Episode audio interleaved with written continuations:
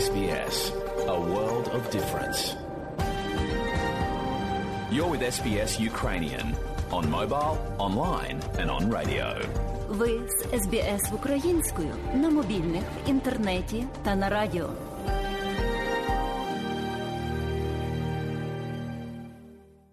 А далі, шановні друзі, у нашій україномовній радіопрограмі Вістки із рідних земель, з якими вас ознайомить сьогодні журналістка Людмила Павленко.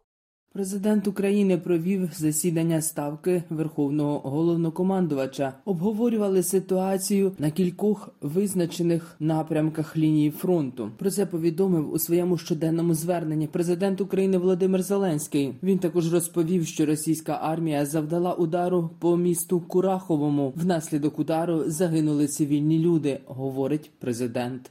Російська армія нанесла удар по Кураховому, дуже жорстокий, абсолютно прорахований саме по мирним людям, по звичайним людям, по ринку, елеватору, заправці, автостанції, по житловому будинку. В переліку загиблих станом на зараз 10 людей, багато поранених.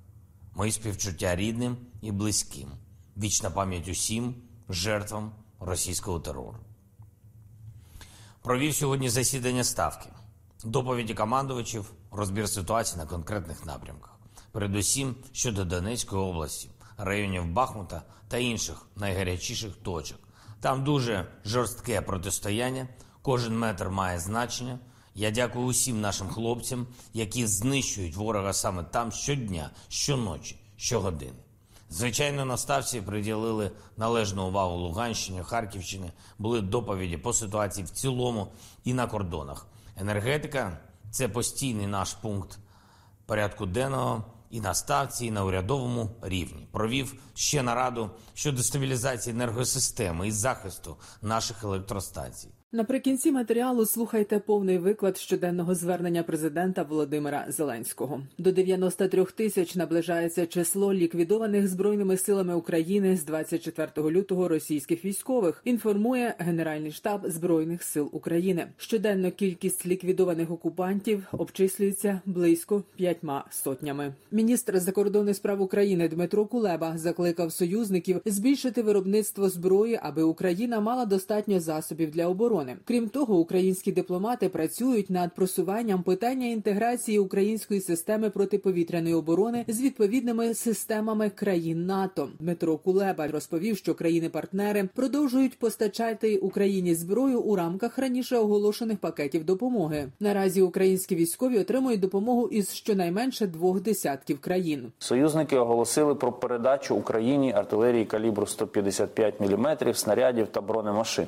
На початку грудня Пентагон уклав контракт із компанією Raytheon Technologies на виробництво зенітних ракетних комплексів NASAMS для збройних сил України на суму понад 1,2 мільярди доларів. Вдячний Німеччині за рішення посилити нашу протиповітряну оборону та передати додатково сім зенітних установок Гепард. Водночас українські дипломати продовжують докладати зусиль у переговорах з німецькою стороною щодо передачі Україні танків Леопард 2 Ми також продовжуємо працювати над зміцненням виробничих потужностей оборонно-промислового комплексу України за участі міжнародних партнерів. Російські армійці напередодні вбили двох цивільних жителів деокупованої Херсонщини. Ще одна людина отримала поранення. За одну лише добу було зафіксовано понад півсотні російських обстрілів Херсонщини з артилерії, ракетних систем залпового вогню, танків та мінометів.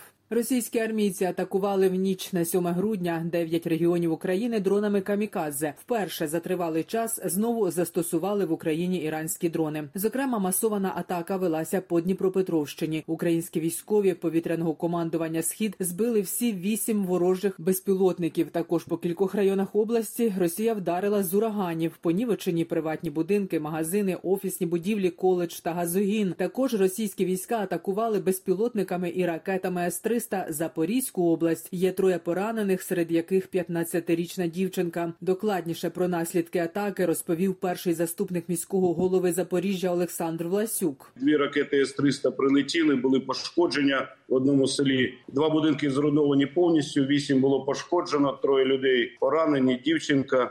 В другому селі один будинок знищений, 10 е, пошкоджено. Сили оборони Велику кількість безпілотників знищили, і місто тільки чуло сьогодні вибухи. Також російський дрон минулої ночі було зафіксовано у небі Київщини. Про нього своєчасно повідомили сили протиповітряної оборони. Загрозу було ліквідовано. Загалом за минулу добу збройні сили України збили 17 російських безпілотників. Зокрема, збили російський безпілотник і над Житомирщиною. Повідомив начальник поліції Київської області Андрій Нєбитов. Він також поінформував, що національна поліція уже виявила сім місць падіння ракет, випущених Росією під час масованої атаки 5 грудня. Я можу сказати, що на уламках є певні маркування, які можуть свідчити про те, що ракети ці ну щонайменше модернізувалися у 2022 році.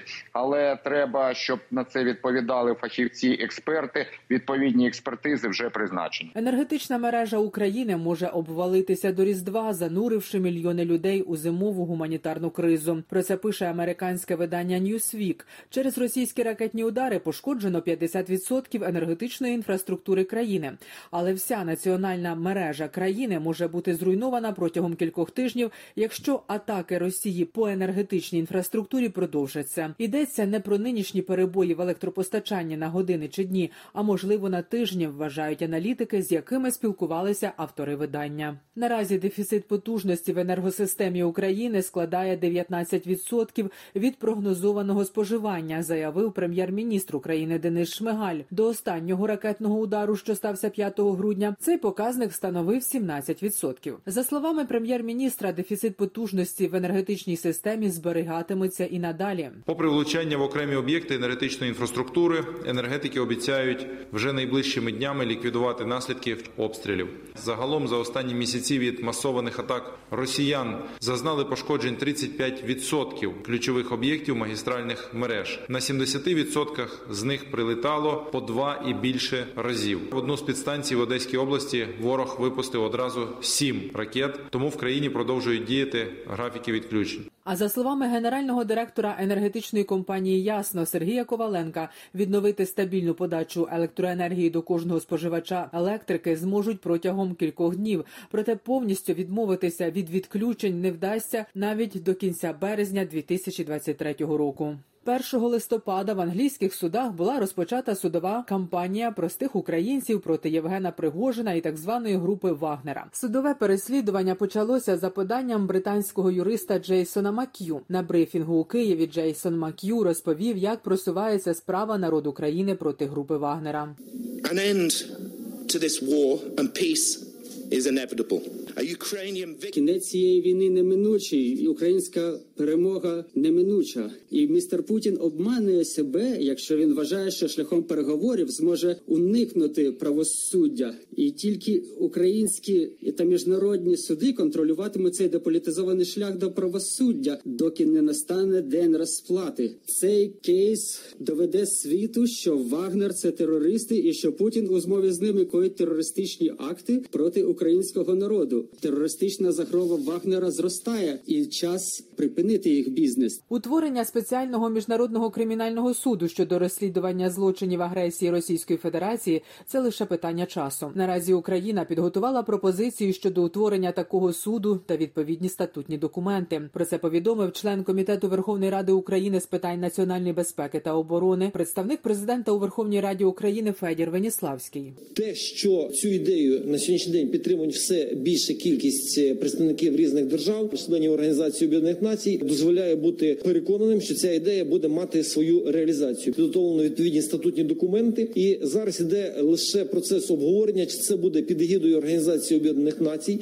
і буде, скажімо так, створений новий прецедент першої після другої світової війни, який фактично буде дзеркальним відображенням Кобарського трибуналу, чи це буде якийсь більш, скажімо, вузький формат, де будуть все одно представлені країни, які підтримують цю ідею, але можливо з схвалення організації Об'єднаних Націй, але не під егідою організації Об'єднаних Націй, тому що є багато прихильників Російської Федерації в світі, які намагаються заблокувати цей процес. 5 грудня почало діяти нафтове ембарго Європейського союзу щодо Росії та граничне цінове обмеження ЄС і інших країн щодо купівлі російської нафти не більше ніж по 60 доларів за барель. Така цінова планка перший крок країн заходу, аби дізнатися, які будуть механізми обходу санкцій на так званому сірому ринку нафти. З'ясувати з'ясувавши країни заходу та Україна можуть вдатися до вторинних санкцій. Таку думку висловив економіст, президент Київської школи економіки Тимофій Милованов. Якщо б ми могли в майбутньому поставити всім світом обмеження десь на 30-35 е, доларів, то тоді ми б гарантували, що у Росії доходи будуть близько 100 мільярдів всього лиш,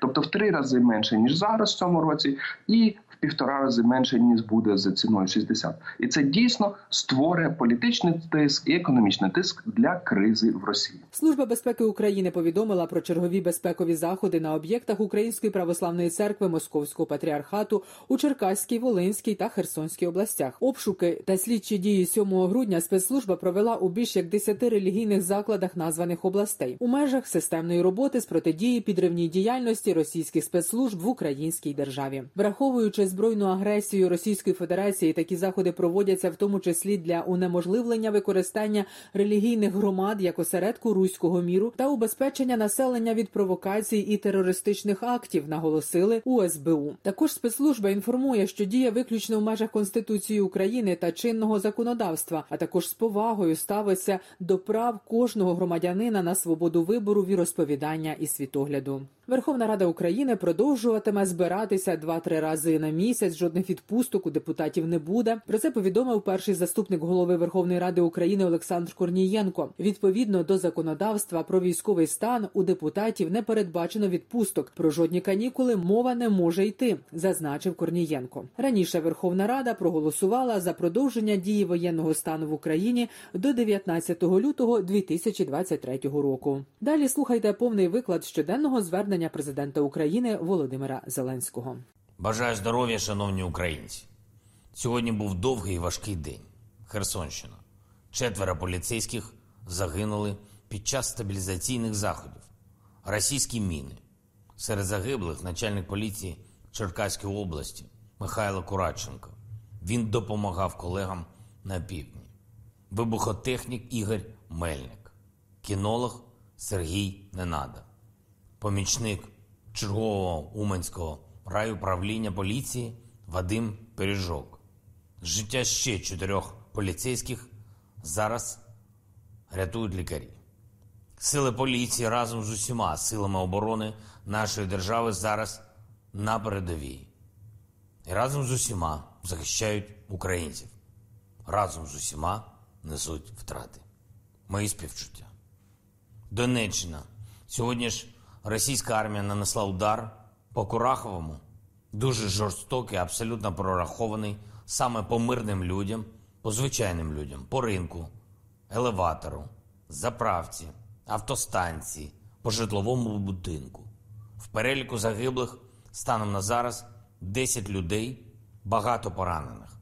Мої співчуття рідним і близьким. Вічна пам'ять усім жертвам російського терору.